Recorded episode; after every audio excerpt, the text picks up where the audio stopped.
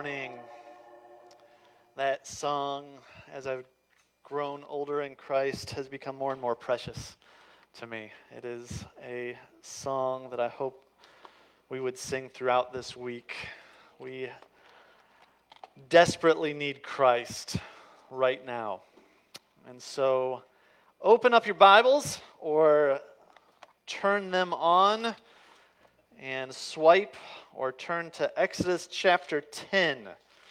Exodus chapter 10. We are in the middle of the third triad or the third set of three plagues in the book of Exodus. The plagues have continued to get worse. They've grown in intensity and severity. If you recall, the very the first meeting between Pharaoh and Moses, there was this initial sign where Moses, or actually was Aaron, put his rod, his staff down. It turns into a snake and it swallows the staffs of the magicians in Egypt. And that kind of set the tone for the rest of the plagues. And since then, what we have been seeing is Egypt being swallowed up over and over. We, we've seen them swallowed up by blood and by frogs and gnats and flies, the death of their livestock, boils and hail. And this week, we come to the eighth plague, and there's not much left in Egypt. But what is left is about to be swallowed up by locusts. And so, in today's text, as we walk through it, I want you to notice a few things, okay? I want you to notice how Moses starts the explanation of this plague with God reminding him that he has hardened Pharaoh's heart, but now also he's hardening the servant and the servants of Pharaoh, their hearts. Notice also, God gives another purpose for the plagues here. The Israelite the Israelites and Moses in particular would share what he has done with the next generations. Also, notice Pharaoh again tries to bargain with God. Does not go well, of course. And once again, we see at the end, Pharaoh does express some remorse, but it's not true repentance. His heart is still hard. And so let's pray one more time, and we'll dive into this. Father, we, we definitely need you. Apart from your Spirit working in us right now, my words are useless. And so I, I plead with you right now. Invade our hearts with your Spirit. Open our spiritual eyes to see your glory. Help us walk out of here impressed by you, by what Christ has accomplished for us. Help us walk away from here both with a better awareness of our own sinfulness and a, a better awareness of your mercy and your grace and a, a greater assurance that we can rest in that and not in ourselves. In Jesus' name, amen. All right, pick up with me in chapter 10. We're going to start in verse 1. Then the Lord said to Moses, Go into Pharaoh, for I have hardened his heart and the heart of his servants, that I may show these signs of mine among them, and that you may tell in the hearing of your sons and your grandson how I have dealt harshly with the Egyptians and what signs I have done among them, that you may know that I am the Lord. Okay, so I'm going to read a little bit, talk a little bit here, okay? So, first thing I want you to notice it's interesting that now God is hardening not just Pharaoh's heart, but also the hearts of his servants. And I wonder, and I don't know this for sure, but perhaps these are the servants that in the last plague did not heed the word of the Lord. They, they did not trust in the word of the Lord. And what happened to all of their livestock and their, their slaves? They got pummeled by hail. And so perhaps this is, again, God just kind of giving them over to a hard heart that they already had, and it just continues to grow harder. Once again, we see God's purposes being revealed here. He's hardened their hearts. Why? So that He could show them these signs. Why does He want to show them these signs? Well, we have another reason here. It says so that Moses would tell the next generations about what he's done, and, and so that they may know that he is the Lord, that he is Yahweh. And the, the good news is this that this story of God's redemption is not just Moses' story, it's our story. And so we have the great privilege. It's not, this is not a de, just simply like a demand that we have to go. We get to go and share the gospel, and we get to tell our kids and our grandkids about what God has done for us. Uh, here at Mercy Hill, I want to encourage you, and I, and I, haven't said this recently, and I, I don't say this enough, but as parents, you are the number one disciplers of your kids. What happens here during Mercy Kids is a supplement to what you are already doing. So we want to equip you to do that well, but we only get to see them for like 45 minutes to an hour a week, okay?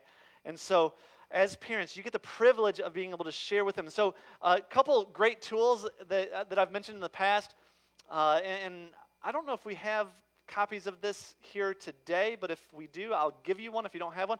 The Jesus Story Bible uh, is a phenomenal resource for both kids and adults to, to learn how Jesus is about, the whole Bible is about Jesus.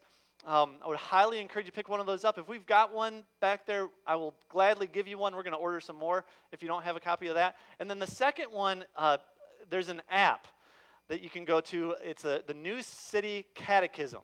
Okay? We went through this as a church a couple years ago. If you're in your bulletin right now, there's a link for it that I put in there. And so you can you can check that out also, but it's a, just another great way. It's got 52 questions and answers that you can walk through, good for kids and good for adults. But these are just a couple different ways that, that you can continue to pass on the story of God's redemption onto your kids and your grandkids. So I would highly encourage those out when you get a chance. All right, back to our text. Verse 3. So Moses and Aaron, they went into Pharaoh and they said to him, Thus says the Lord, the God of the Hebrews, How long will you refuse to humble yourself before me? Let my people go, that they may serve me. For if you refuse to let my people go, behold, tomorrow I will bring locusts into your country, and they shall cover the face of the land, so that no one can see the land. And they shall eat what is left to you after the hail. They shall eat every tree of yours eh, that grows in the field, and they shall fill your houses and your, the houses of your servants and all of the Egyptians, as neither your fathers nor your grandfathers have seen from the day that they came on earth to this day. Then he turned and he went out from Pharaoh. It's kind of like drop the mic kind of moment, right? He just gives them the declaration this was going to happen. I'm out. Well, God asks a rhetorical question here to Pharaoh, right? How long will you refuse to humble yourself before me? Now, God is not looking for new information here. God already knows the answer to this question. He's asking this question really to condemn Pharaoh. And I want you to think about this. Pharaoh, and really all of us, will either be humbled by the Lord or humiliated by the Lord. The fall requires this. See, in the fall, sin enters into the world, and because of the fall, because of sin, we have all inherited these hearts that are sinful and rebellious against God. And so, because of that, we will either live our lives just kind of blindly thinking that we are good enough and that our, our quote, goodness is enough that God will bless us, or, or we live our lives and we don't even care about God and don't even think about God and in the end, what will happen to us is we will be humiliated. Every knee will bow before the Lord in the end. Or we will be humbled by God as He opens up our eyes to see and, and, and we come to recognize that we're in, we are sinners and that we need a Savior. We need grace, and our only hope is Jesus. And so our sinful hearts require us to either be humbled or be humiliated. The good news is that God loves us so much that he was willing to come and be humiliated himself on our behalf, dying on the cross in our place. In that, there's a new covenant that's ushered in. We're given new hearts that and dwelt with his spirit that are soft and that are being filled with humility so that we will trust in him and we will live a lifestyle of repentance. Now, in Pharaoh's case, God is rightly shaming him because, look, he's, he's basically saying, look, haven't you been humiliated enough? How many plagues is it going to take for you to be humbled? His servants are asking him the same question. Look down at verse 7. Then Pharaoh's servants said to him, How long shall this man be a snare to us? Let the men go, that they may serve the Lord their God. Do you not yet understand that Egypt, Egypt is ruined? And so Moses and Aaron were brought back to Pharaoh, and he said to them, Go, serve the Lord your God. But which ones are to go? So he's starting to negotiate here, right? So Moses says, We will go with our young and our old, we will go with our sons and our daughters and with our flocks and our herds, for we must hold a feast to the Lord. But he said to them, The Lord be with you if I ever let you and your little ones go. Look, you have some evil purpose in mind. No, go, the men among you, and serve the Lord, for that is what you are asking. And they were driven out from Pharaoh's presence. So Pharaoh's servants are begging him, Look, repent. Haven't we seen enough? But once again, Pharaoh still wants to believe that he's in control. He, he's trying to bargain with God. And remember, Pharaoh thinks that he is a God. And so he thinks he's on the same level as Yahweh. And so it, it, in his mind, it's right for us to let's negotiate about this, right? And Pharaoh knows that if, if he only lets the men go, they're going to be highly motivated to come back because their wives and their children are going to be still in Egypt. But there's no negotiating with God. And Moses makes it very clear. Everybody goes the men, the women, the children, old, young. We all, and we're going to take our flocks with us too.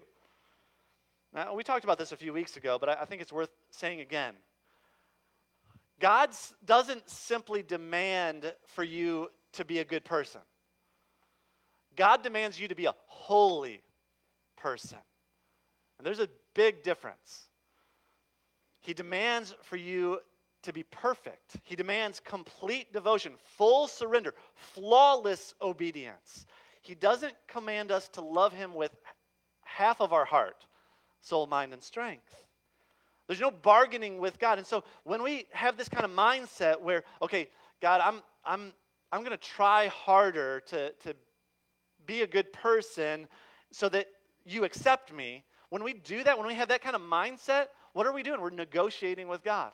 I can remember doing this, when, especially when I was younger. I, I can remember kind of trying to bargain with God. God, if you, I will, I will go to church every single week if you just help me do good in this basketball game. All right, it was silly stuff too. But I would try to bargain with God, and we, we do that. But there's no bargaining with God. And so, again, this is why the good news of the gospel is actually good news. It's not just average news. Our best efforts to be a good person always fall short. Let me say that again. Our best efforts to be a good person will always fall short of what God demands. And so the good news is that while we were yet sinners, Christ died for us. And, and so the gospel is not God helps those who help themselves. Okay? That is not what we see in the Bible. Fortunately for us, the good news is that even in our sinful rebellion, God graciously offers his Son as an atoning sacrifice for our sin. He forgives us and he frees us from the penalty of sin and, and the power of sin. And so now there's no negotiating with God. There's no need to negotiate with God because He's already accomplished everything. We have nothing that we bring to the table. And so we have to rely and rest on what Christ has accomplished. He has everything. We have nothing to offer. And so we simply receive the free gift of salvation through faith in what Christ has already accomplished on our behalf. And we just uh, we say thank you. We say thank you. We don't deserve this. Now, unfortunately for Pharaoh, his heart is too hard to see this. He's not willing to humble himself. In fact, we see here how sin not only blinds us from seeing our need for salvation, it also twists what we hear so that even the truth often seems evil. Pharaoh is actually convinced that Moses has some kind of evil purpose, purpose in mind. Uh, Pharaoh says sarcastically to Moses, The Lord be with you if I ever let you and your little ones go. Look, you, you have some evil purpose in mind. No, go, the men among you, and serve the Lord, for that is what you're asking and they were driven out from Pharaoh's presence. And so Pharaoh here is putting words into the mouth of Moses. He's hearing what he wants to hear. And in the end, the negotiations break down and he just drives Mo- Moses out of there. we see the result of what happens next. Look at verse 12. Then the Lord said to Moses, Stretch out your hand over the land of Egypt for the locusts, so that they may come upon the land of Egypt and eat every plant in the land, all that the hail has left. So Moses stretched out his staff over the land of Egypt, and the Lord brought an east wind upon the land all that day and all that night when it was morning. The east wind had brought the locust. The locust came up over all the land of Egypt and settled on the whole country of Egypt, and such a dense swarm of locusts as had never been before, nor ever will be. Again, they covered the face of the whole land, so the land was darkened, and they ate all the plants in the land and all the fruit of the trees that the hail had left. Not a green thing remained, neither tree nor plant of the field, through all of the land of Egypt. Now, I, I want us to get a sense of the magnitude of this plague. How many of you have kind of experienced the cicada over the last couple of weeks? Maybe you like wiped them off your windshield, heard the buzz. Imagine that, except they're all little like brown grasshoppers, and multiply it by like a thousand or more, and, and that's what you've got going on here. Uh, I, I found this video that kind of gives a little bit more explanation. Check this out.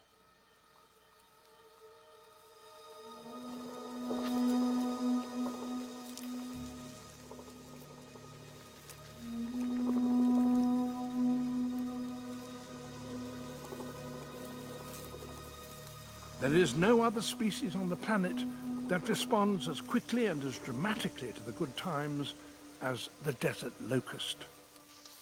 Eggs that have remained in the ground for 20 years begin to hatch.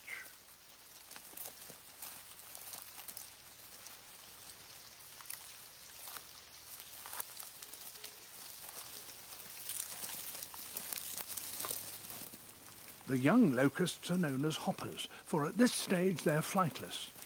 They find new feeding grounds by following the smell of sprouting grass.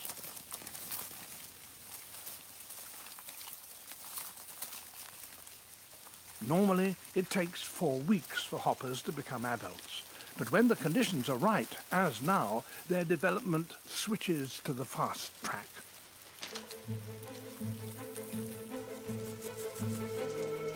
As the vegetation in one place begins to run out, the winged adults release pheromones, scent messages, which tell others in the group that they must move on.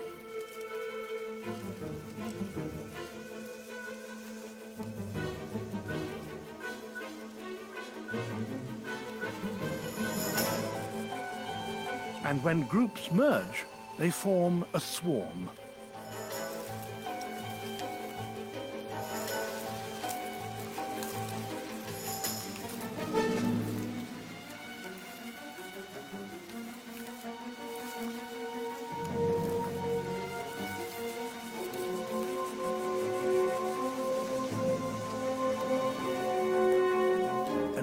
locust eats its entire body weight every day, and a whole swarm can consume literally hundreds of tons of vegetation. They have to keep on moving. The swarm travels with the wind. It's the most energy-saving way of flying. Following the flow of wind means that they're always heading toward areas of low pressure places where wind meets rain and vegetation starts to grow. As they fly, swarms join up with other swarms to form gigantic plagues several billion strong and as much as 40 miles wide. They will consume every edible thing that lies in their path.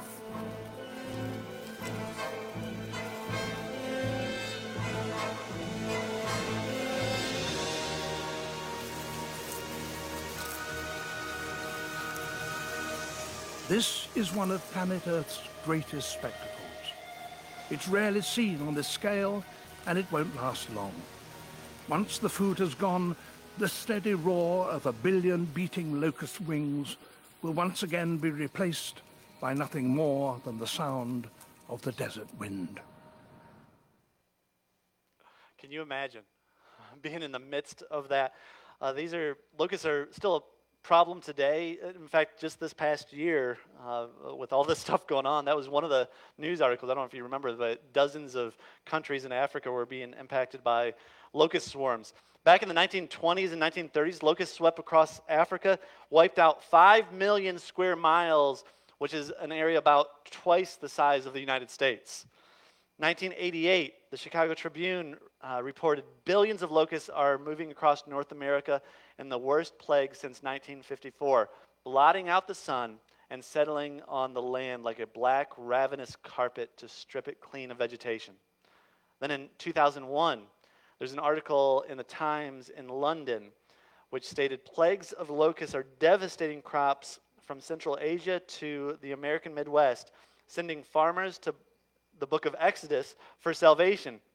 Not since the Egyptians incurred the wrath of God have so many locusts had their day. A billion strong army is on the move, stretching far beyond the more normal swarming grounds of Africa and the Middle East. The Times went on to report that there were places that the density of the infestation reached 10,000 locusts per 10 square feet. And so, in a room this size, there would be like 3 million locusts in here with us, if that was that, that dense. And so, can you imagine what they saw in Egypt, they, they have never seen that again. And, and so it was at least that bad. Craziness. Can you imagine being in Egypt in the midst of all of this? I mean, already you've lost your livestock, most of your crops from a, a massive hailstorm. You're still picking scabs off the, the sores and the, the boils on your skin. You, you've got dead flies in your soup. You, gnats are still stuck in your teeth. The remnants of dead frogs and the smell are all around you. And now billions of locusts are blackening out the sun. It's like a carpet of them everywhere. And they're devouring all of your food. There's famine. It's almost a certainty at this point. Your economics are probably ruined for the next generation. And not only that, the, the gods that you have trusted and that you have worshiped for your whole life have completely let you down. They've been pathetic against the God of the Hebrews. And unfortunately for them, the, the worst is yet to come. We read on, verse 16 Then Pharaoh hastily called Moses and Aaron and said, I have sinned against the Lord your God and against you. Now, therefore, forgive my sin, please, only this once, and plead with the Lord your God, only to remove this death from me. So he went out from Pharaoh and he pleaded with the Lord, and the Lord turned the wind into a very strong west wind, which lifted the locusts and drove them into the Red Sea. Not a single locust was left in all the country of Egypt. But the Lord hardened Pharaoh's heart, and he did not let the people of Israel go. So we're starting to see some more desperation in the, in the voice of Pharaoh here. He hastily calls for Moses to come back and Aaron to come back. And again, we see him confess his sin. He even asks for forgiveness this time. I think it's interesting, though, that he says, Forgive my sin, please, only this once. It's almost as if he thinks that he's never sinned before and he's not going to sin again. And again, I think this is him negotiating, trying to manipulate the situation. And he's saying, Look, God, just take it away. I'll, I'll never do it again. I promise. Notice also he continues to ask Moses and Aaron to intercede on his behalf. He recognizes that he's got no relationship with Yahweh. He's got no way to, to directly ask for this request. And at the end, we see Pharaoh's repentance was not real. Again, it was based on emotion. It was based on simply wanting to, his circumstances to change. It wasn't real repentance. It was more just an uh, attempt to manipulate God to get what he wanted. So I, w- I want us to wrestle with this idea of repentance because I think there's a lot of misconceptions with it. I want us to have a better understanding of what repentance truly is. And we see here repentance is not simply feeling bad about sin because you got caught or because it's caused you some pain or some people that are around you some pain. Now, repentance does involve remorse, but it, it's a remorse, it's a grieving over how sin has been an offense to God. And, and that's where it starts, but that's not everything there is to know about repentance. Repentance is more than just remorse, though. In fact, the Greek word for repentance is metanoia. And so meta means to change, and noia means mind. So it's a, it's a change of mind. But in the New Testament, whenever the word mind is used, it's always connected to the heart. So love the Lord your God with all your heart, soul, mind, and strength, right? And so repentance then, it's more than just having a change in your understanding mentally. It's, it's a whole heart change. It's, it's a change in your understanding of who God is and who you are and what Jesus has accomplished for you, but it's also a change in volition or, or will from being self reliant to being reliant on Christ. It's, it's a change in desire from loving yourself to loving God, and it leads to a change in behavior from disobedience to obedience, from rebellion to surrender. And we see throughout Scripture that repentance is demanded. And we see it especially from the mouth of Jesus. He begins his ministry by proclaiming, Repent, for the kingdom of heaven is at hand. When Jesus sends out his 12 disciples, what do they do? They go and they preach repentance. Luke 13, Jesus uses very strong words. He says, Unless you repent, you will likewise perish. Luke 15, he says, There's joy before the angels of God over one sinner who repents.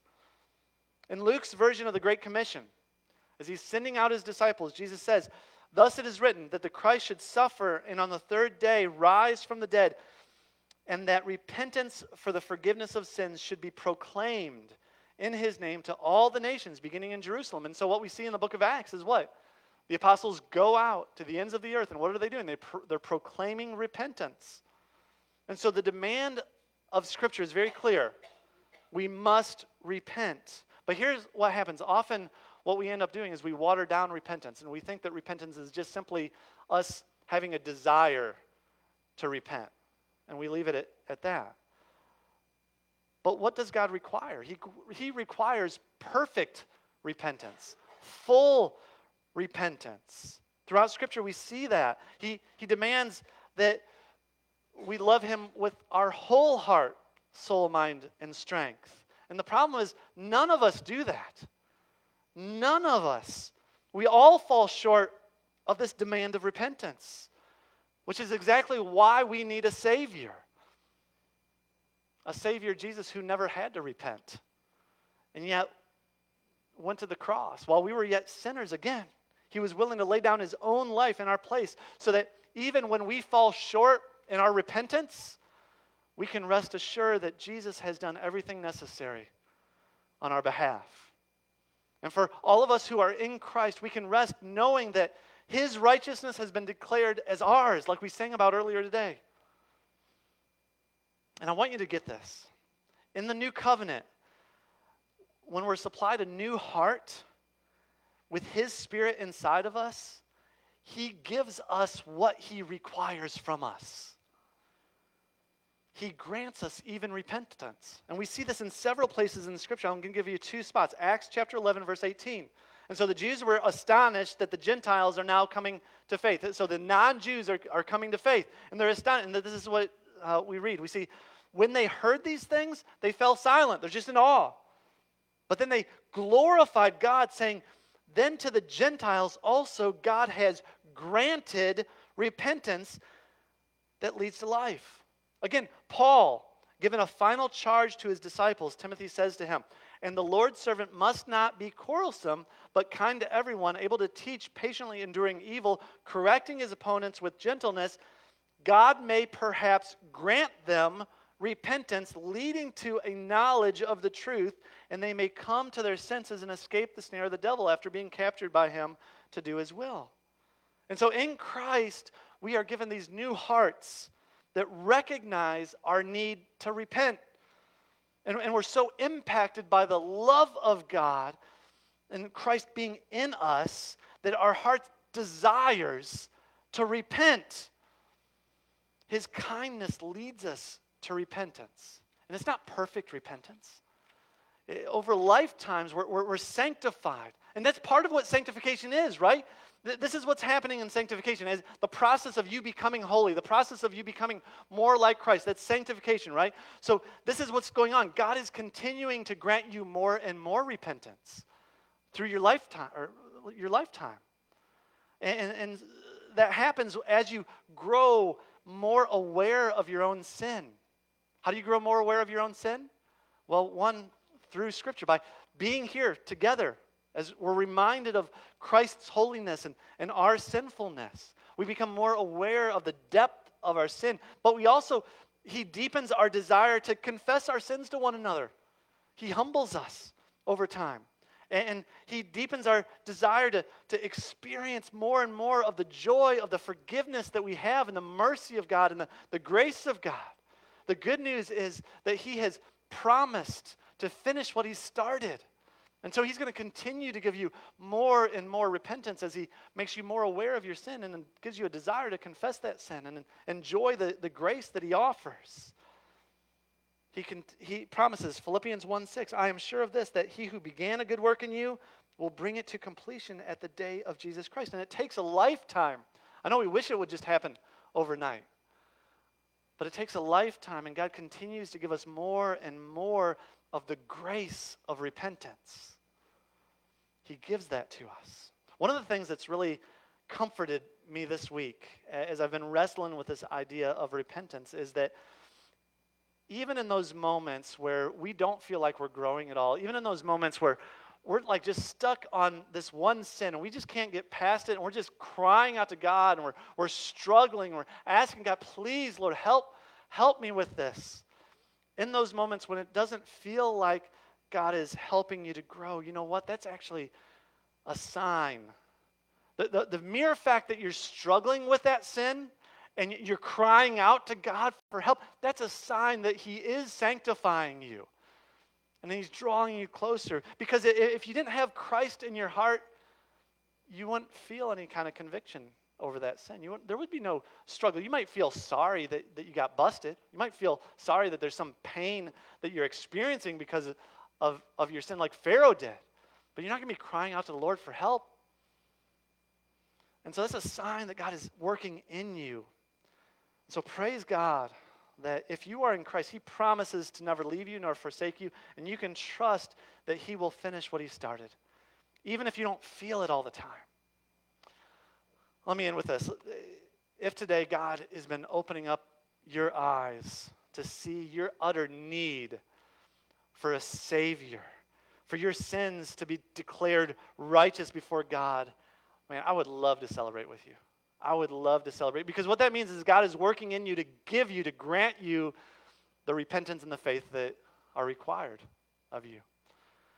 And so, communion is another great opportunity for us to see visually the mercy of Christ, the grace of Christ, and be reminded once again of his blood that was shed for our forgiveness in our place, that he was humiliated for us. Uh, the, the bread representing his body given to us. We, we brought nothing to the table, but he offers a feast for us, which is him. And so I would encourage you, if you're a believer, if you've trusted in Christ, share in this celebration with us. Um, this is also a time for us to just get alone with God for, for a moment and ask Him, okay, God, where have I sinned? and confess those sins to Him. There's healing power as you learn to grow in confessing to the Lord. If you need someone to pray with, I would love to pray with you. I'll be in the back. Uh, if you have questions about salvation or, or what we've talked about, repentance or, or baptism or membership or anything, uh, don't leave today until you get those, those questions answered. But we're going to we're gonna celebrate communion together. Then, after everybody's had a chance to do that, we're going to stand once again and continue to worship. This is also a time for us to give generously and sacrificially. If you're a visitor with us, don't feel obligated. You can always give online too if you're listening online. Uh, but let me pray one more time, and then we'll celebrate communion together.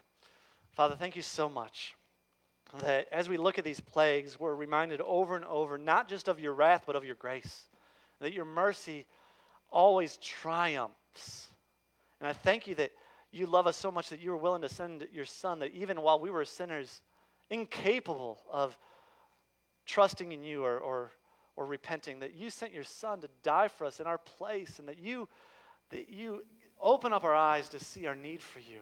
And I pray right now that you would continue to do that, that you would continue throughout this week showing us our uh, where we sin and the depth of our sin, and then pointing us to the cross where we will just stand in awe of your grace and your mercy. And so, would you continue to do that this morning, even as we share in communion together and we sing about your grace? In Jesus' name, amen.